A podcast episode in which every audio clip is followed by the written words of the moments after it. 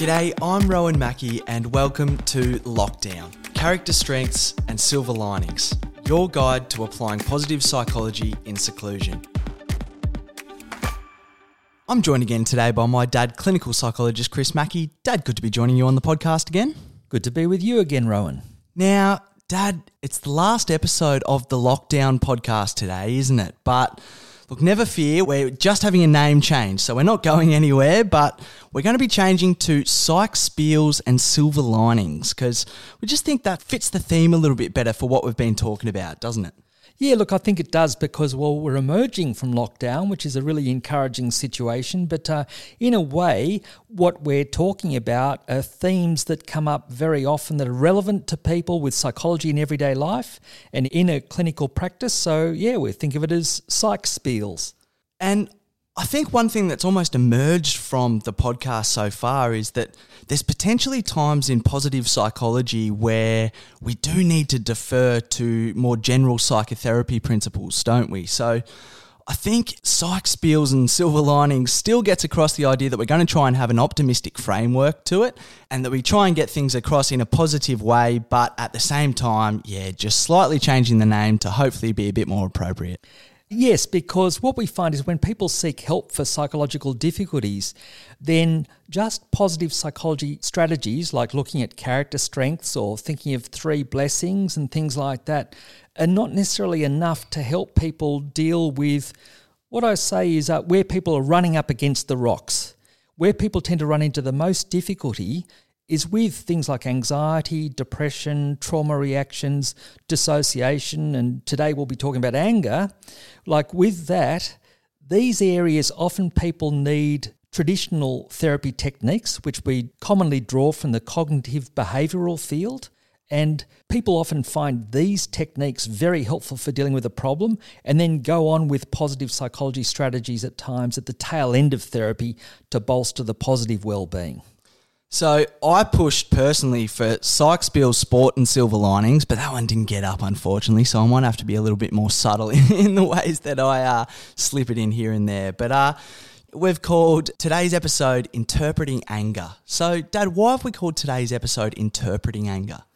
Okay, well, one of the first things is why we're looking at anger is because it's a common issue that comes up with people. Apart from anxiety and depression, often anger comes up as a reason why, particularly a number of men might seek therapy help, but it's often underemphasized and even under recognized. So that, that's hence the theme.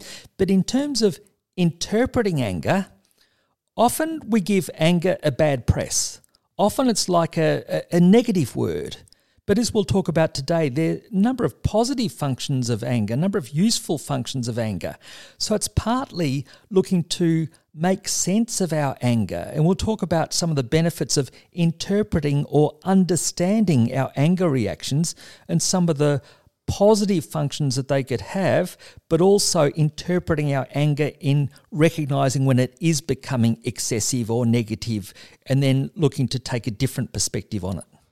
Well, I think this is relevant on a couple of fronts at the moment, partly because, as sad as it sort of is, uh, with everything going on at the moment, domestic violence is going to be on the rise. So I think we want to get across that there's ways of obviously managing your anger, but then on the other hand, with circumstances going on in the world, we don't necessarily want to downplay the value of anger at times. We were talking a little bit before about Meyne Wyatt's speech on Q&A where he almost used his anger and potentially even aggression a little bit, but he used that as a tool to really get across his point and it was something that was so powerful and anger was a big part of that.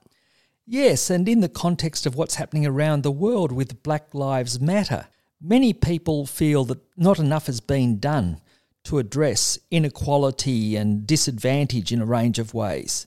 And so, what motivates people to do something about that? Well, often it will be anger. And so, I think what we're seeing more of is signs where people are validating the right to be angry about certain things. And then it's all about how people channel it or express it or draw on it. There was a quote that was put up on the Destination Happiness Facebook page during the week, which I think is quite poignant at the moment. And I'll just read it briefly. It's, it's from Maya Angelou. And it reads If you're not angry, You're either a stone or you're too sick to be angry. You should be angry, but you must not be bitter. Bitterness is like cancer. It eats upon the host. It doesn't do anything to the object of its displeasure.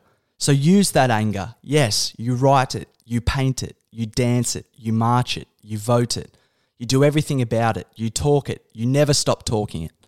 So I think almost what we're trying to get across today is the idea that anger is not necessarily a bad thing, but the more that we can harness it and the more that we can use it as a tool to serve us rather than stand in the way of the goals that we want to achieve, I think the more that we're likely to uh, achieve those outcomes. Yes, and it reminds me of something I heard on the radio by an Indian academic. And she was describing how she tended to be quite passive and very polite in many aspects of her life. But in more recent years, she described how she'd learned to recognize that anger, when you experience anger, that can be a signal that a boundary has been crossed. I think that's a very elegant way of considering a positive function of anger. We'll talk about other positive functions later on, but partly that awareness, it helps us be aware of certain circumstances and that notion of alerting us to when a boundary has been crossed of some unfairness or some injustice or something that warrants some response. And there's a positive function we'll talk about more later. But by the same token, as you described, we don't want to distract away from, and we'll be focusing on this episode on some of the problems of anger, such as not just the increased domestic violence that's been reported through the times of lockdown, but also it's been reported in the news lately that there's been an increase of aggressive behaviour towards animals. So the RSPCA has received about 16% more calls in relation to abusive behaviour towards animals. Now, that shows that often how people manage their anger or don't manage their anger so well can lead to some very significant difficulties, and we'll be focusing on some of that today. Well, I wonder if part of the answer in all of this lies in the difference between anger and aggression. So, what is the difference between anger and aggression? Well, anger is an emotion that comes up that often relates to frustration. And it's natural to feel frustrated in a range of situations. Um, someone might cut you off in traffic someone might interfere with your rights in some way or act in an unjust way towards you or say some very unfair or misleading things about you to other people. There are things that can happen that could naturally lead you to feel angry. So, angry is an emotion that goes with a level of arousal and following on from frustration commonly. But it tells us in some ways that we feel that our rights have been violated in some way. But aggression involves a degree of force. And so it can be yelling, it can be hitting, it can be throwing something, it can be throwing a tantrum. So aggression is a kind of forceful expression of anger, which is often excessive. Well, I think if we go back to that Maya Angelou quote about bitterness, she talks about bitterness being it eats upon the host, it doesn't do anything to the object of its displeasure. So I wonder if maybe aggression is some of that anger almost slipping out a little bit in the sense of maybe we're not controlling that anger as much as we probably could. And so it's slipping out in a way that's a little bit less harnessed. Yes, and in a way then that can cause hurt or harm to other people. So that's another aspect of aggression. It's forceful and it can cause hurt or harm. And following up on what you were saying there, that's where we sometimes have used the term anger management for therapy to help people manage or control their anger a little bit better. And by control, we don't mean 100% controlling our feelings, our reactions, or whatever, but managing it, tempering it, choosing how we respond, being able to step back from a situation and exercise some thoughtful choice about how we respond. Then we can potentially harness our anger to help motivate us towards constructive change.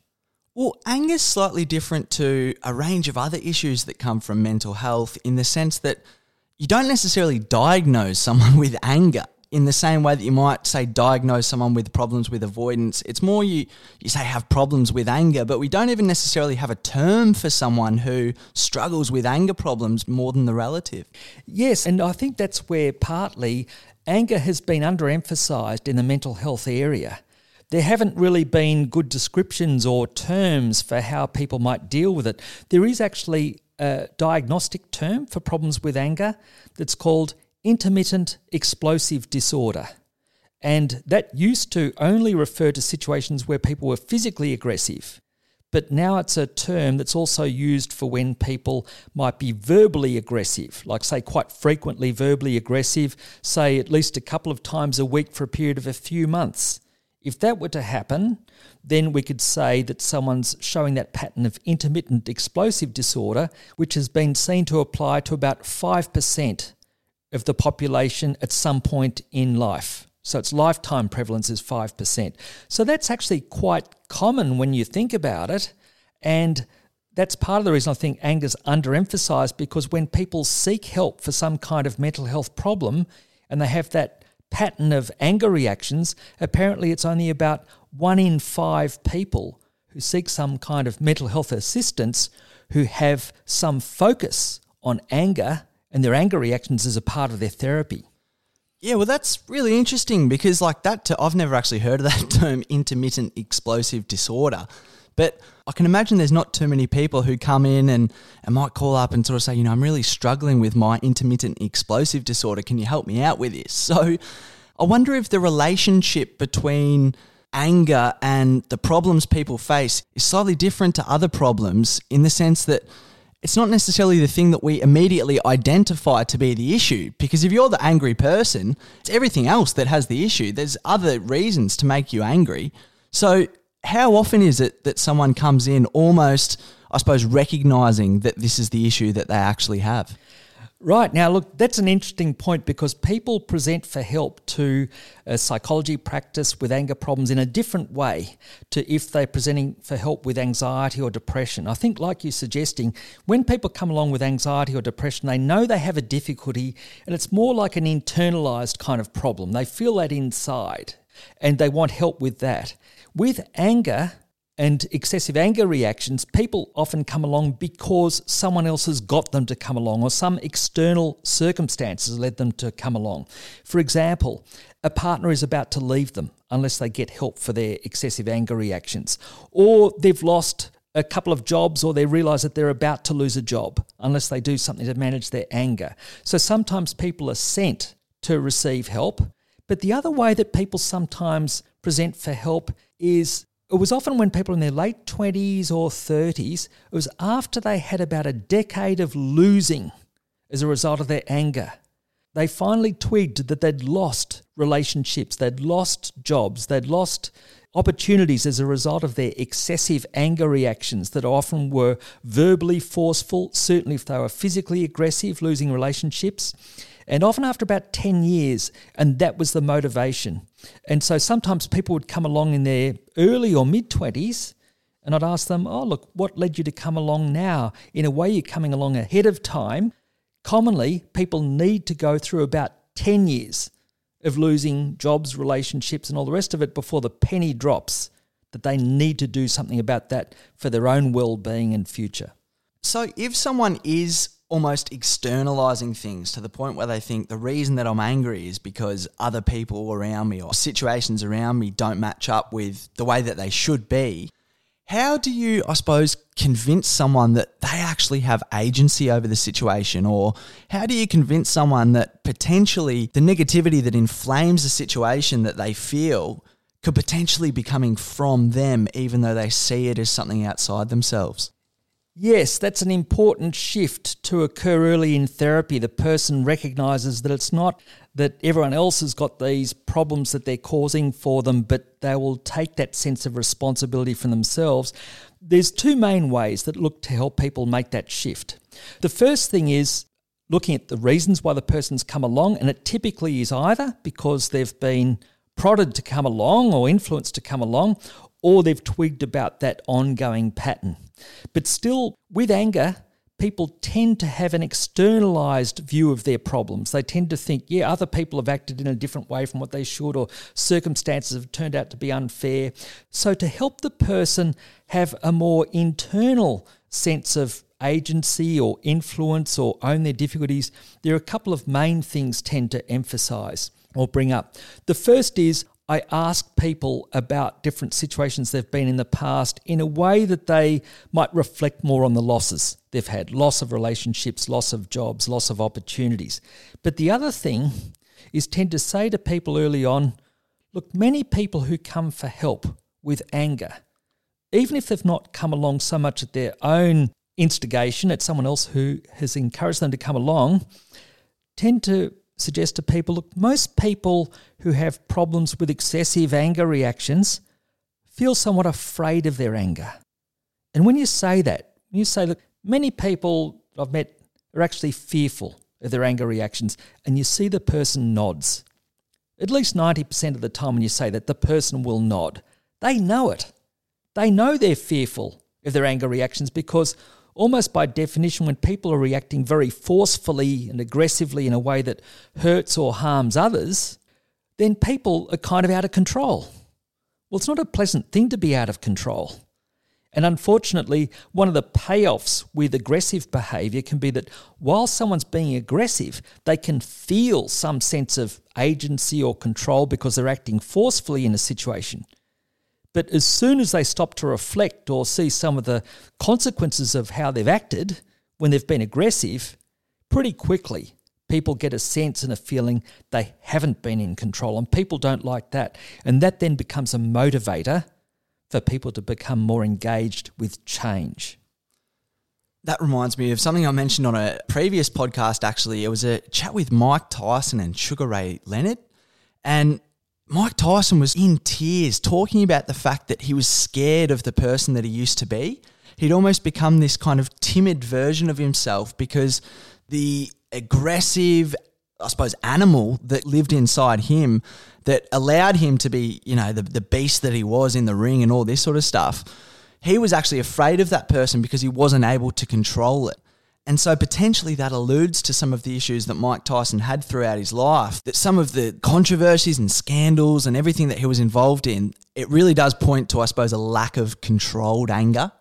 And so one thing that I wonder about there is you may have alluded to it a little bit, but why do some people get more angry than others?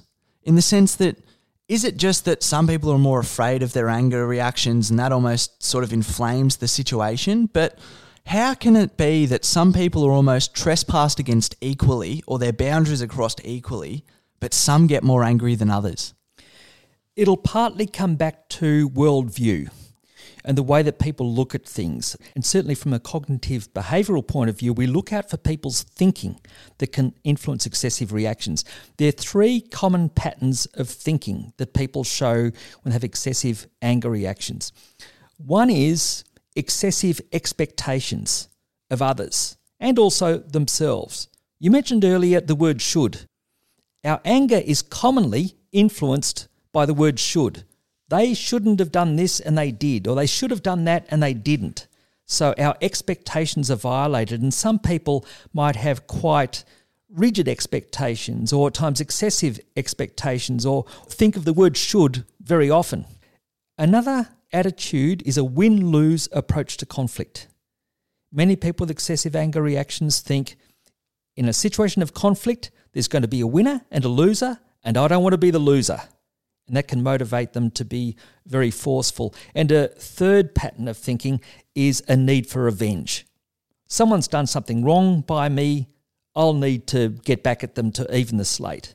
So they're the attitudinal things, but there also can be other things like a trauma history can be significant as well, and that would apply to a number of war veterans with more severe trauma reactions. With working with many war veterans, anger was one of the more prominent problems, excessive anger reactions in their families, for example.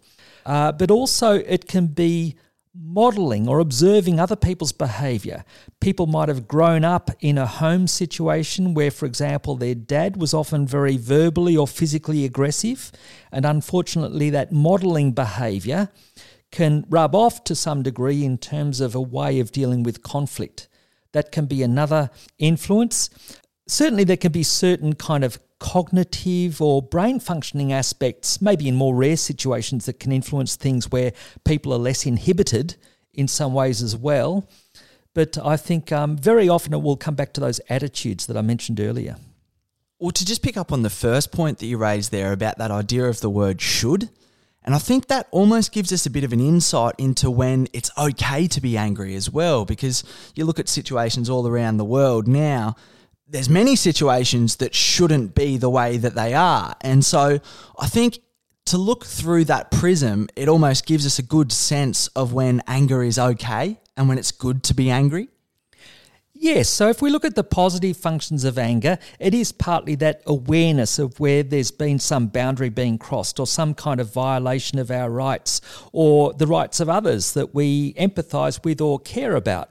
So that's one aspect. And in those situations, then anger can be quite constructive in helping us be aware of our reactions and of a circumstance that we think is not right, that brings it up to our attention. It can be very motivating it can actually increase our energy and our motivation to do something about a situation to improve it. When you think of it, a lot of very negative or unfair situations, the main way they likely would have been addressed ultimately is people recognizing that they had a right to feel some level of frustration and anger in that situation and look to do something about it. Hence, that being part of what we see with the Black Lives Matter movement or, or the Me Too movement for that matter as well, where people have been mistreated. So, if anger can tell us when our sort of boundaries are being crossed and there are situations where it's legitimate to be angry, how do we know when it's starting to become a problem? How do we know when our anger reactions are too intense for a situation. Yeah, now that's the key point, isn't it? And generally, how we view that is when our reactions are too frequent, when they're too intense, or they last too long. And then also if they lead to aggression, because aggression typically will lead to some kind of unwarranted hurt or harm to others. But too frequent, too intense, lasting too long. So for some people, they're losing their temper at a drop of a hat. And so that's also ultimately very frustrating to them as well as others because of this disruptive impact it has on their relationships. It also can be that when people feel angry, they feel so angry that they feel that they can't manage with that. It's hard to be effective, it's hard to speak, or otherwise they've acted out in some harmful way. And then if it lasts too long, well, we know that prolonged anger reactions can have a negative effect on people's heart functioning and physical health in different ways. It actually, that's one example where our mind and body work together and it can affect things like blood pressure and heart health and our health in other ways. So that's another reason why it's important for people to find more of a balance, but particularly in their relationships with other people. So, in this situation, is it something where you almost advocate to people to not be angry?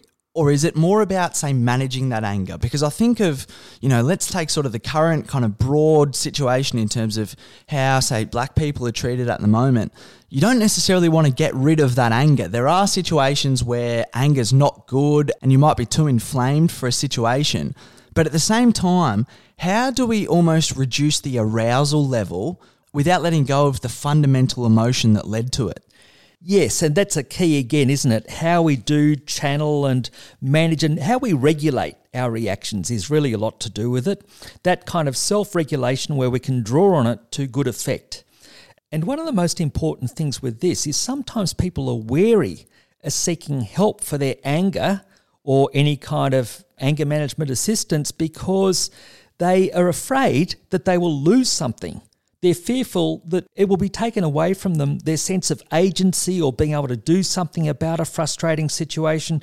They feel that they're maybe meant to end up being very passive and not being able to pursue their interests. But what we say then is no, when we're looking at therapy, a lot of it is looking to add extra resources, extra ways of managing with their anger reactions so it can work out better, rather than taking away any alternative They'll still be able to yell. They'll still be able to throw something. They'll still be able to be forceful. But if they also learn ways of asserting themselves, using words, if they find ways of influencing other people or getting their point across, or being able to manage a situation effectively without having to yell or be aggressive, then 99 times out of 100, people are going to choose not to be aggressive. Nothing will stop their capacity or Mike Tyson's capacity to punch someone in the face, but people aren't going to do that if they've got a whole lot of better ways of dealing with things. So, what we're looking to do is to add different ways, add different resources, add different strategies for managing anger reactions, and then people can choose other more effective ways for getting what they want whilst respecting other people's rights. I wonder if as well it can be handy to to the best of your ability, locate the source of that anger for yourself as well. Because as we spoke about, there's a number of different ways in which we can be angry, and not all of them are illegitimate. But at the same time, like I know times within myself when I've been quite angry about things and people sort of, you know, almost kind of go, mate, cool down a little bit. You sort of think, like, I'm just angry at myself here. I'm, you know, it's it's a completely almost internal situation. But I suppose the nature of anger is that it's externalized like that. And I remember one thing that a friend said to me once, which almost just completely kind of shattered sort of the illusion of anger for me in many ways. And we were sort of in a situation where I was quite frustrated by something that someone else had done. And it was going to cause me a bit of time, a bit of extra time. It was essentially no skin off my back, but I was quite frustrated. And my mate just sort of said to me, Oh, but that's just your ego, isn't it? Like, that's just your ego worried about that. And it just kind of shredded away any, I suppose, negativity I had towards the situation because to me, it just completely illuminated that the source of my anger was so internal. And the way that he put that, that's something that I quite often almost try and use that little kind of saying, like, you know, is it just your ego here, sort of thing? And so often it actually is. and in recognizing that, you almost let something go because you don't have to be angry about something if it's just your ego. You can just go, all right, well, that's the way it is. I'll just do better next time. That's a great example. And in that example, I really like the way that you're getting across the idea of stopping and stepping back and reflecting on things. And that's where we're using the term interpreting anger, aren't we? Where is it coming from? Stopping and step back. Now, anger will commonly follow on from some kind of frustration. And so that notion of frustration, it might be that a boundary has been crossed where someone has treated us unfairly. So we might step back and think, well, why do we think that's been unfair? Would other people think that was unfair as well? If the shoe was on the other foot, would the other person think that was maybe unfair or unjust? So it leads us to stop and think about, well, what has happened here in terms of justice or fairness, or whether something has understandably led to some kind of frustration.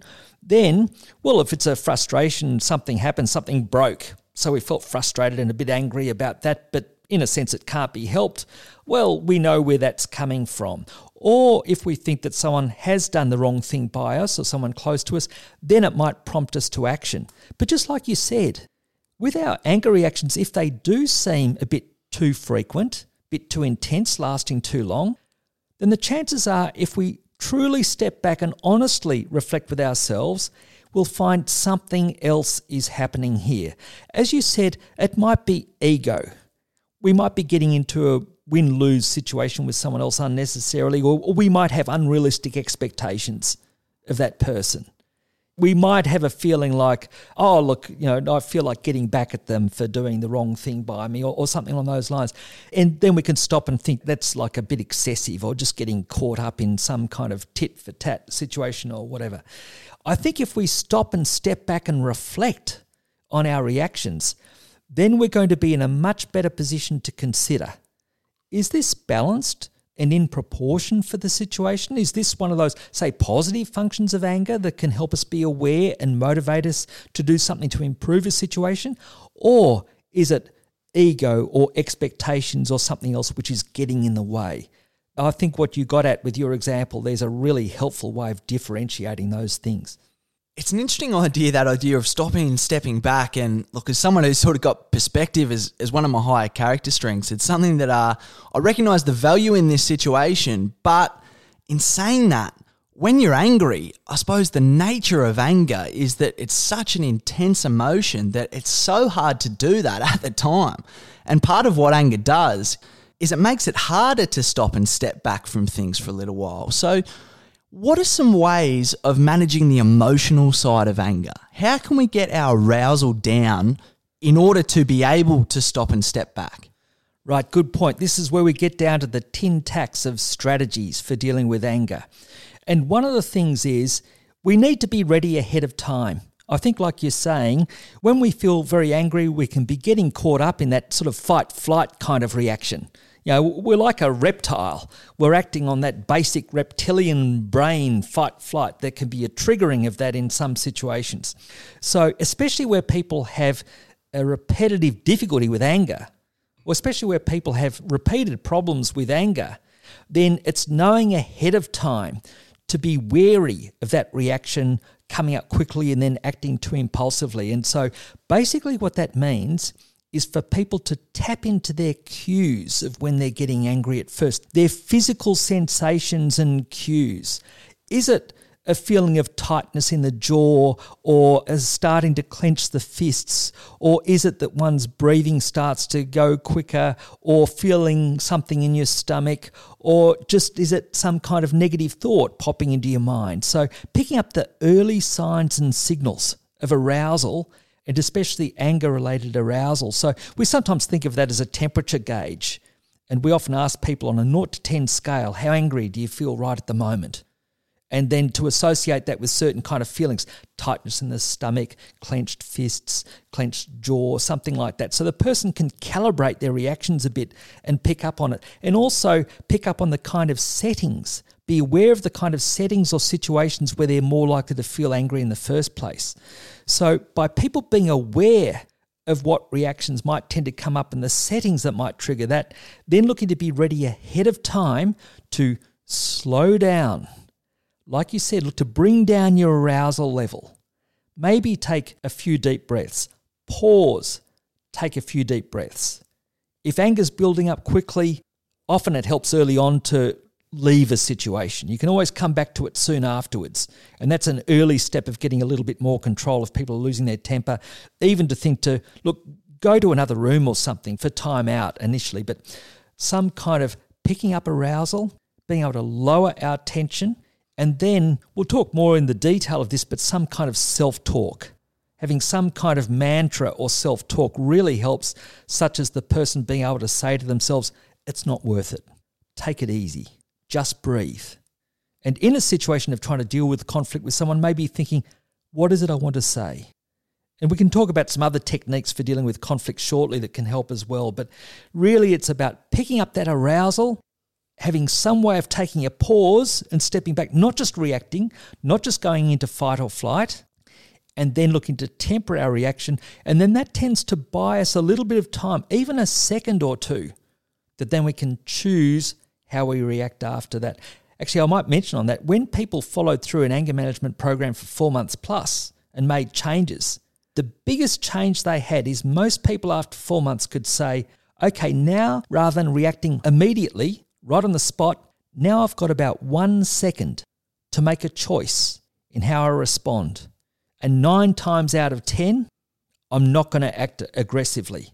You know, like I'm going to basically choose some other way because I don't like that feeling of losing control and the loss that comes from it.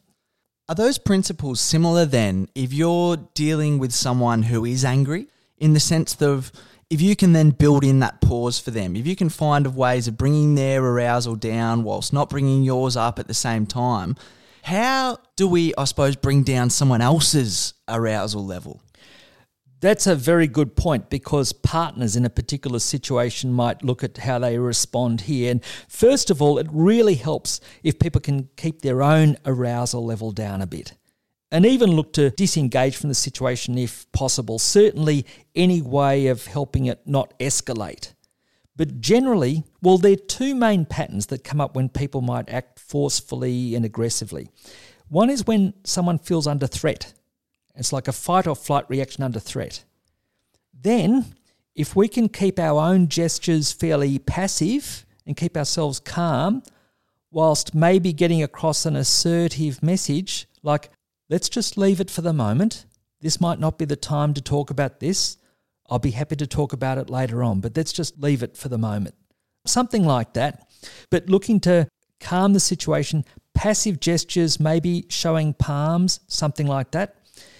But if someone's being very forceful, like being a bully, then often it takes some level of confrontation with that person. Now, it's picking the time, but if someone's repeatedly being a bully, say in a work situation, then it might call for a senior person or a number of people saying to that person, Look, your behavior is interfering with our teamwork.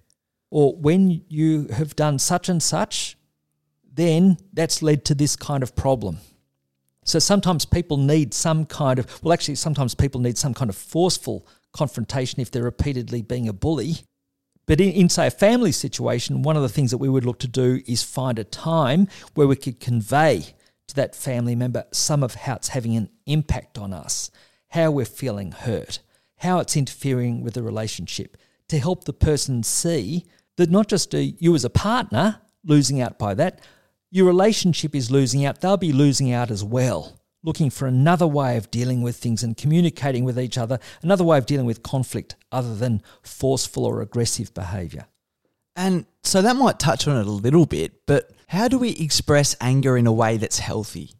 Well, look, I think that partly comes back to what we talked about in the third episode about dealing with conflict, quelling quarrels in quarantine, that episode. And so, what we're often looking to do is to be able to express something about our views or wishes or interests, but consider other people's as well. That's the key kind of thing. It's looking for win win situations, recognizing that we can best influence other people with our ears. Consider what their rightful interests are as well. So, part of that is looking at whether our styles of managing with conflict, whether we tend to be passive, aggressive, or assertive.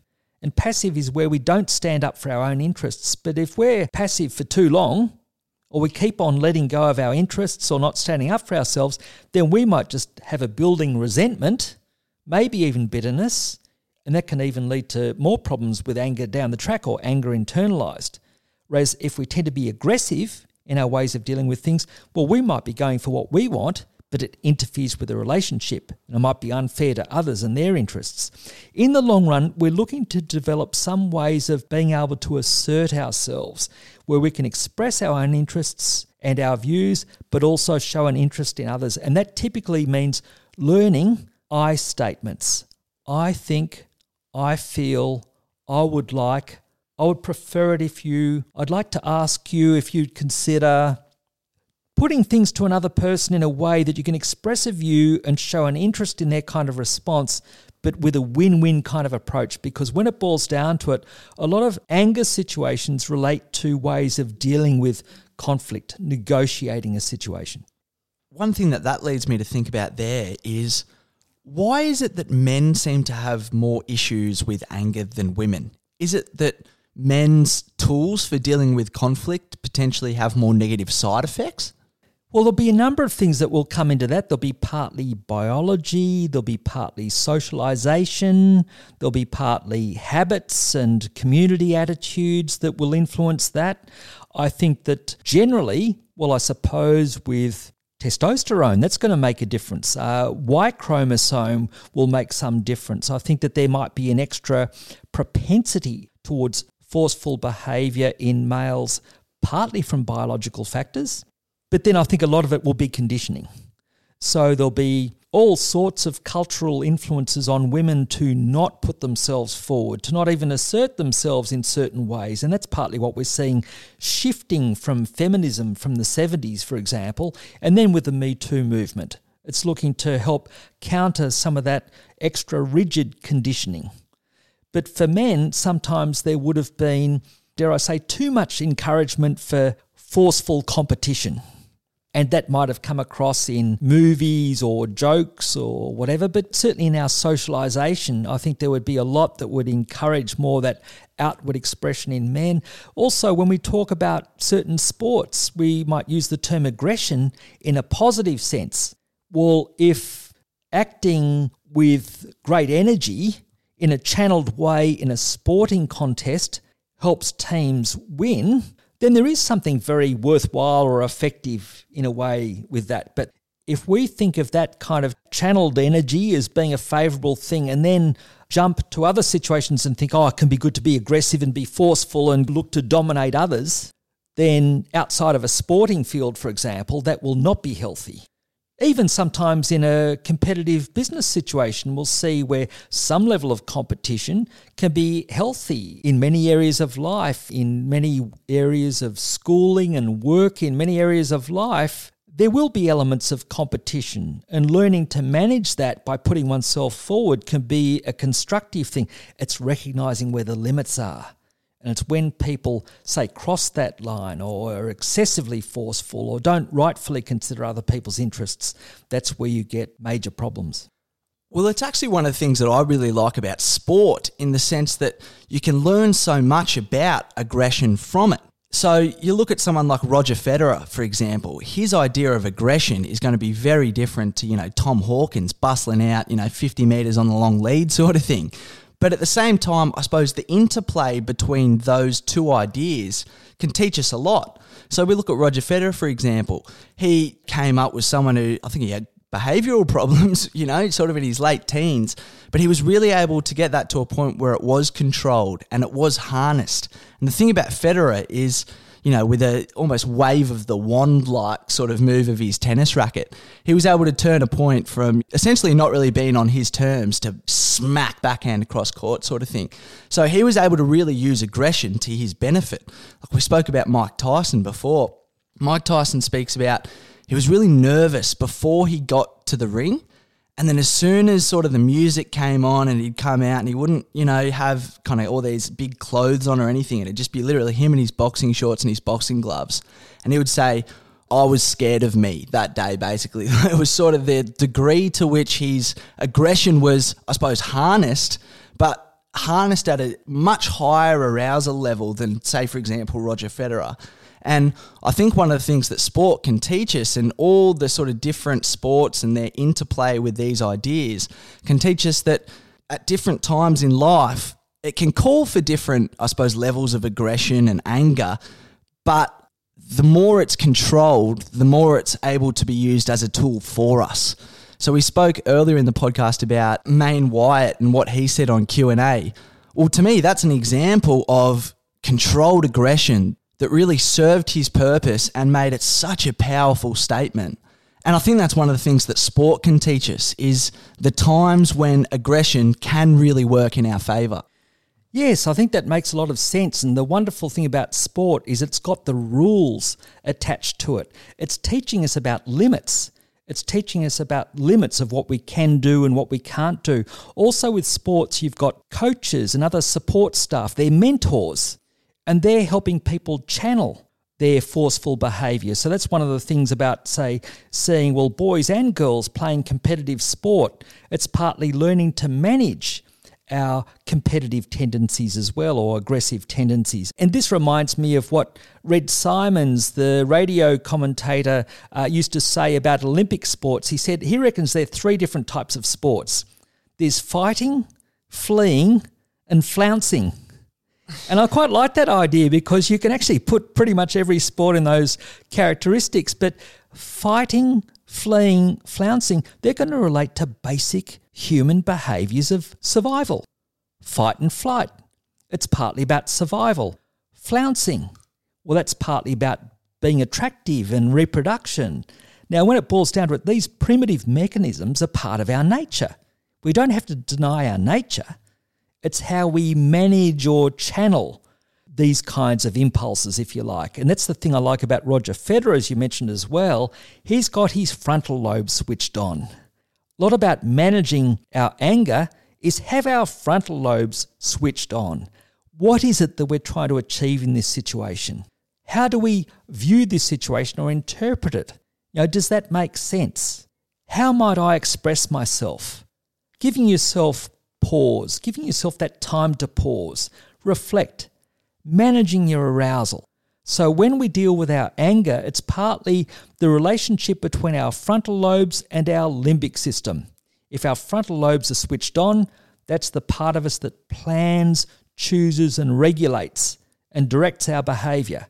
Our limbic system, the more basic animal fight and flight reaction. So basically, if we can switch ourselves on, like our frontal lobes on, and maybe sometimes doing that with calming self talk or think of what we want to say or express, assert ourselves in a certain way, that's a way of channeling these primitive impulses, if you like, but in a healthy way while still respecting others. Well, despite never having heard the term flouncing before, that's a new one. Uh, I'll have to look. Yeah, what actually does flouncing mean? Oh, just uh, uh, ballet stuff, you know, Yeah, prettying okay. about, you know, like So sort of rhythmic gymnastics. Yeah, exactly. sorta- okay, Exactly, yeah, that's yeah. that's a really interesting thought. I'm going to have to put a bit more thought into that. I reckon. That's a really interesting thought.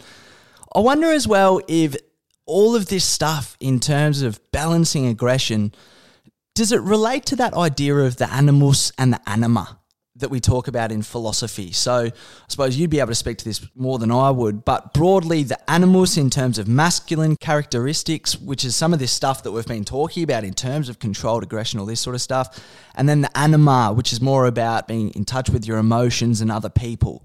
So I wonder if where we can harness our anger best is recognizing the interplay between the animus and the anima and recognizing that when it goes too far in one direction, it's not beneficial for us either way. Yes, that's partly a life issue and life quest to develop that balance of these different characteristics the animus, the male spirit, the anima, the female spirit. And this partly comes from Carl Jung's use of these terms. And the notion is that early in adult life, for men in particular, the role and the cultural roles are often encouraging developing the animus, being task oriented, achieving, things around status, being in the outside world, that kind of thing. Now, both men and women have the animus characteristics and the anima characteristics, but they're particularly encouraged in young men early on, the animus, whereas the anima is around nurturing, it's around feelings, it's around connection with other people. So often in women's socialization, there's a lot of encouragement early in adult life to further develop those characteristics. But what happens around midlife is people tend to find some kind of disruption to that or some kind of disquiet. And then the challenge for men is often to develop more of their anima. So their awareness of their emotions, looking to connect with others, nurturing. And for women to develop more of their animus, being able to be more competitive, starting up their own business, different kind of projects, being out in the outside world further. Now, these are simplified ways of talking about it, but we're looking at the notion of balance. And so often, when people are dealing with midlife issues around 40 years of age, give or take two or three years, part of what's going on is looking to rebalance some of these interests or tendencies or characteristics, getting more of a blend of the male and female spirit in each of us. Well, as you're describing that there, I wonder if a few of, I suppose, the cultural issues that we've experienced in the West in, say, the last 50 to 100 years have potentially come from maybe an overdeveloped animus and potentially some of the pushback from people who, you know, are against the idea of feminism, all this sort of stuff, is that it's that potentially they wonder the degree to which that pushback against the animus is going too far.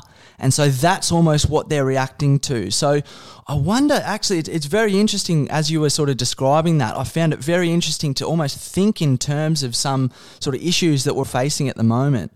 And I think that really helps to contextualize certainly some of the problems that we've had in the past and potentially why the solution isn't as immediately obvious. Well, out of interest, what's one of those issues that you're thinking of that way? Well, like I look at the issue of, of, you know, this is something that we've spoken a little bit about on the podcast before, but, you know, it's something that's quite close to my heart. But like you look at male suicide, for example, and the ratio of men who commit suicide is way disproportionate and, you know, it's on the rise. And I wonder if part of the reason for that is the narrative that men have been given for so long in terms of what you were talking about before, that idea of developing the animus in early adult life. There's potentially still some remnants there of that in terms of what it is to be a man, that idea of kind of masculinity.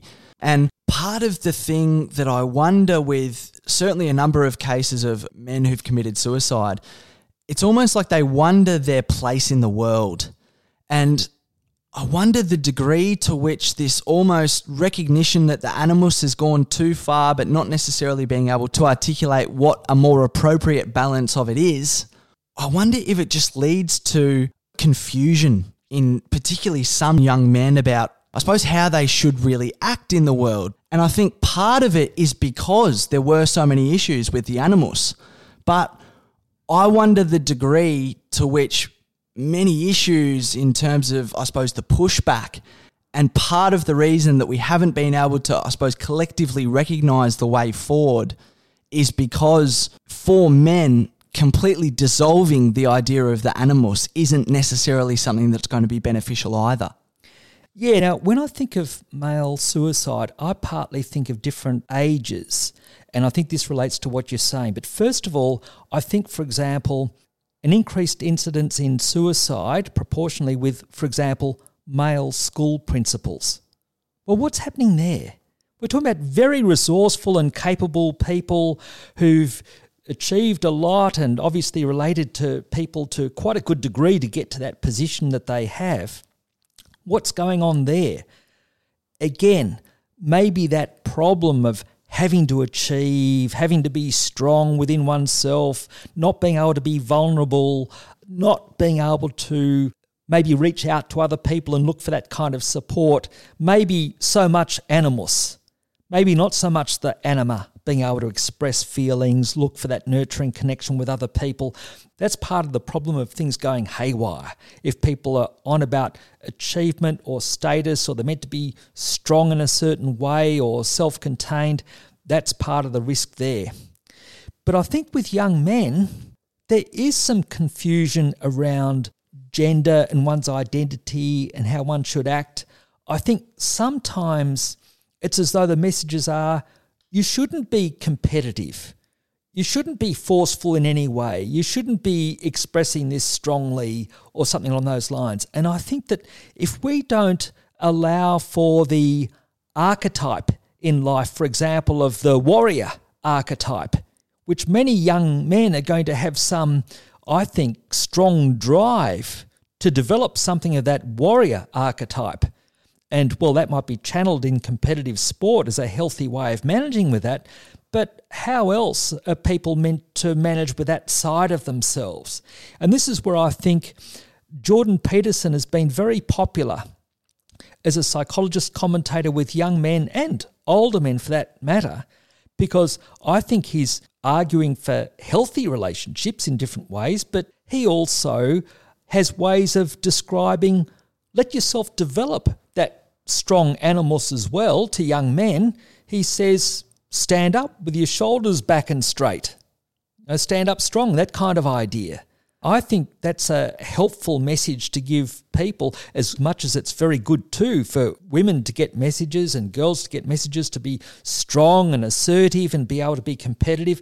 We shouldn't be trying to stamp that out from young males because there's a lot that can be healthy from putting oneself forward, sometimes acting strongly for a certain kind of interest, including healthy competition.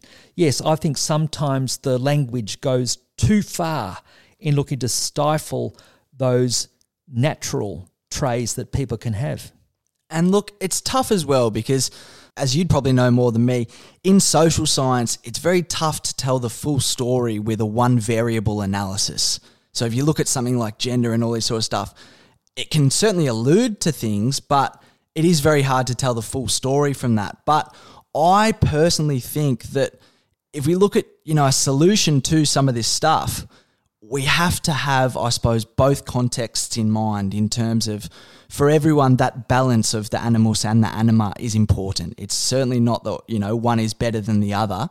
It's that balancing those and, and having those in harmony for each of us is the best way forward, it seems. Yes, and so that's where we come back to it's also a balance of interests. It's healthy in life to be aware of our own interests and to pursue them. But similarly, to be able to collaborate with other people, recognize their interests, and also support that. It's learning to negotiate, it's learning to collaborate. These are very healthy parts of life, but it's okay for us to have our own interests. And when we look at something like this too, and effectiveness, I'll just mention an anecdote of what used to come up in groups. Because years ago, I ran a number of groups for men who presented with anger problems. And one thing that struck me is when many of these people came into the group from very aggressive behavior and at first, in the group, the first few weeks, they'd show all this bravado or they might talk about fights they'd been in as though they're kind of proud of it in some way. But what happened when people persisted in these groups that went for about four months each week? After about five or six weeks, some of the bravado or this facade would drop away as people are acknowledging more about their losses and acknowledging more of their fear of their anger. And what would show is they'd be like vulnerable little boys. They'd be like five or six year olds. They'd be able to talk about their sadness. They'd be talk, able to talk about their hurt or their frustration more. And that's where there was a balance coming in. They could acknowledge more the painful feelings, but they needed to deal with their painful feelings more directly and in a more healthy way acknowledging, accepting them, and then looking at how they'd respond rather than this false, artificial bravado. And when people were able to acknowledge and manage with those more vulnerable emotions, then and looked at the ways that they might choose to act or respond, and that might be with healthy problem solving, improving their relationships and communication in different ways, what would happen is then they would actually be able to be more assertive and more effective. So part of it is redefining or reflecting on what we mean by strength. We've talked about this before. An emotional strength is allowing oneself to be vulnerable, but still being able to stand up effectively for your interests whilst recognizing other people's. It's around that kind of balance. And that involves a combination of the animus and the anima, being aware of the task or goals that we have but also being aware of relationships. Well, Dad, whether it's the uh, the last episode of our first podcast or the first episode of our second podcast or the eleventh, whatever it is, I've enjoyed it, and so thank you. It's been good to chat about some of this stuff as always. And as always, we've got all the resources up at www.chrismackey.com.au slash podcast. And we put each of the episode pages up too. So, for example, today's episode, Interpreting Anger, if you just go chrismackey.com.au forward slash interpreting hyphen anger, and that works for all of the episodes as well. Uh, you can get all of the resources and even some snippets and stuff there as well. So please feel free to check those out. And yeah, Dad, look forward to having a chat next week. Thanks very much, Rowan. Look forward to the next phase.